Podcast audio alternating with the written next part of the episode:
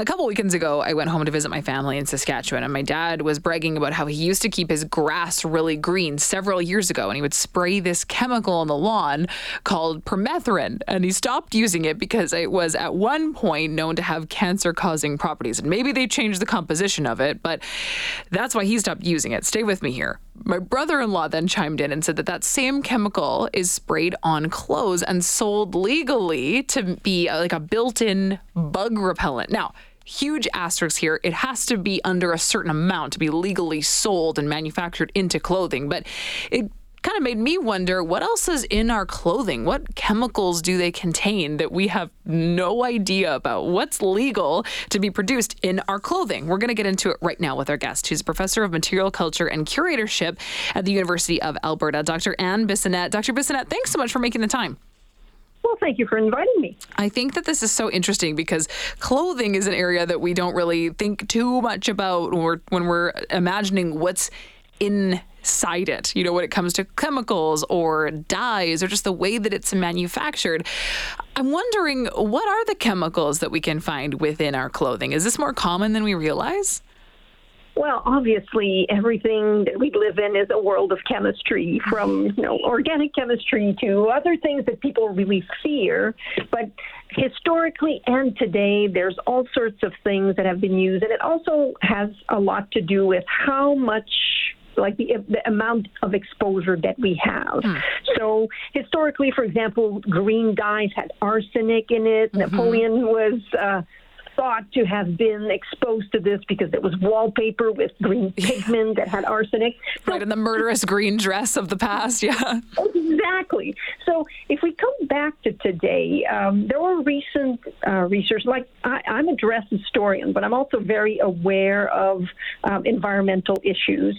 So although my textile um, science colleague might have all sorts of different focuses, um, one of the things that I find really uh, interesting. I won't say disturbing yet, but I'm coming there. Is the use of bisphenol A, which which we call BPA. Mm-hmm. So this is an industrial chemical, and it's rather important in terms of um, disturbing endocrine, uh, like the, the, the organs in our bodies are affected by it, uh, female reproductive tracts, uh, prostate glands, etc.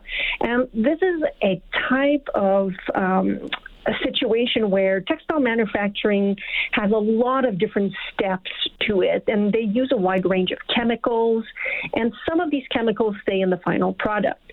So BPAs, for example, not intentionally are are left in some textiles. And the fact of the matter is, we know that uh, we can absorb BPA through our skin. So what is the dermal exposure dose that is safe is basically where we are at. So in the past few years, we've had a lot of different peer-reviewed studies that looked at um, different types of garments. For example, there was one that um, came up about sports bra and leggings that had high levels of BPAs, um, sports equipment, leggings, athletic shorts, athletic shirts, cosmetics, for example. So that affects the world of fashion in that um, we wear a lot of the same types of fibers. Now, these types of sports equipment and athletic shirts that were found had mostly um, polyester and spandex in the fabric. But as you and I know, polyester is used widely, not mm-hmm. just in sports attire, but in everyday clothing. So we have to kind of um, rely on our governments to assess what is a safe dose, but different regulatory um, structures and different governments, for example, the state of California in the U.S. has a higher um, level of, of proof that people have to bring. And these BPA levels on these types of garments were 40 times over the California limit. So, so what does that do to someone then? What what kind of damage will that actually cause to someone who's wearing these? Well, the thing is that we don't know yet what is the safe exposure. Different people will say, no, no, no, California is overdoing it. Um, different studies have actually looked at mostly infants and pregnant women. Obviously, with infants, we have issues with their little beings absorb things and it becomes more concentrated. So there were studies in 2023, very recent, that tested pregnant women's and babies' clothing in Spain, and traces of BPA were found in all the clothing samples. So unless babies are working uh, working out in athletic shirts, that means that it's not just athletic shirts, it's all sorts of clothing samples. A study in 2017 saw that socks contain the highest concentration of BPA. Um, so again, like we have to look at the at the different fibers used in these socks. Um, other studies have taught, have discussed how new clothing has a higher average concentration compared to used clothes. So so people who like to do secondhand shopping may be better off because the BPA components have been washed off. That being said, um, these components, these BPAs, um, can cross contaminate during the laundry process. And say you were to say, I'm going to stay away from polyester, um, you may say, okay, studies have demonstrated 2023 that um, they the levels of BPA's were less in organic cotton, but if through laundering there's cross contamination, then there might be issues as well.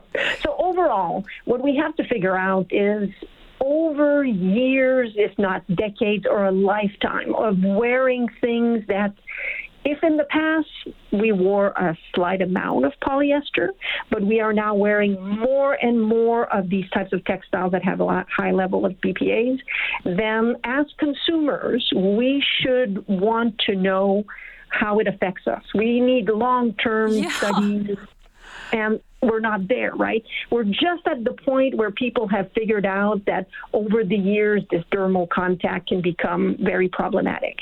And do so, we just allow ourselves to continue to be tested upon like guinea pigs, just innocently wearing clothing that we're drawn to? I want to talk a little bit about some of the other fabrics because you've mentioned polyester sure. as being a main contributor that might contain BPA, but what yeah. are some some other options that we think might have some safety? Dr. Bissonnette, we do have to take a very short break, so we're going to come right back into this conversation. Uh, still a lot to uncover when it comes to what's in our clothing. Our guest is Professor of Material Culture and Curatorship at the University of Alberta, Dr. Anne Bissonnette. We'll be back in three minutes with her. We're talking about the chemicals that are found in your clothing. What's in your clothes that you might have no idea about? Our guest, very well versed in this. She's Professor of Material Culture and Curatorship at the University of Alberta, Dr. Anne Bissonnette. Dr. Bissonnette, thanks so much for sticking around on hold. Really appreciate your time this afternoon.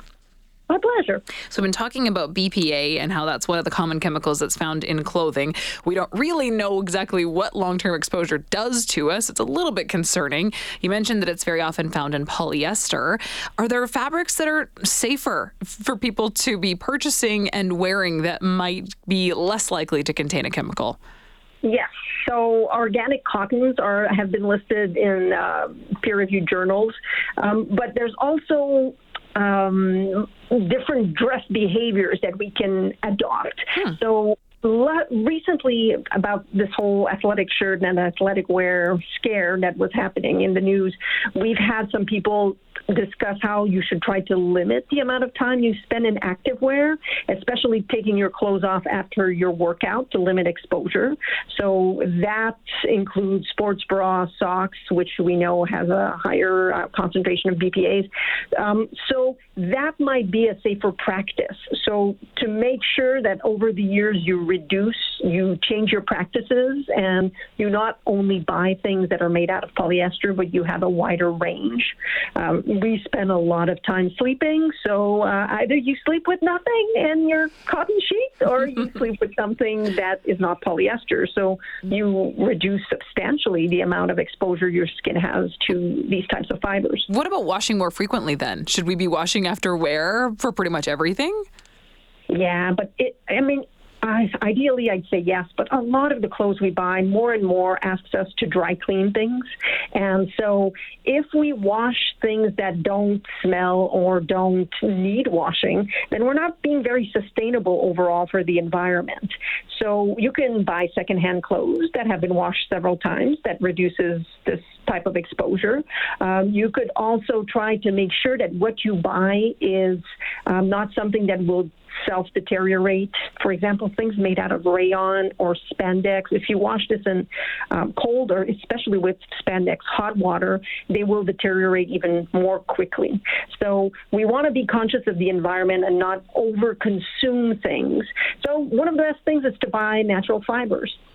What about um, something that's been heavily dyed? I know you mentioned you know, the green wallpaper of the Napoleon era and the green dress factory that was really harmful to people. That's going back a really long time ago. I imagine that we have some adopted some better practices now. But are there are there still concerns when it comes to dyes?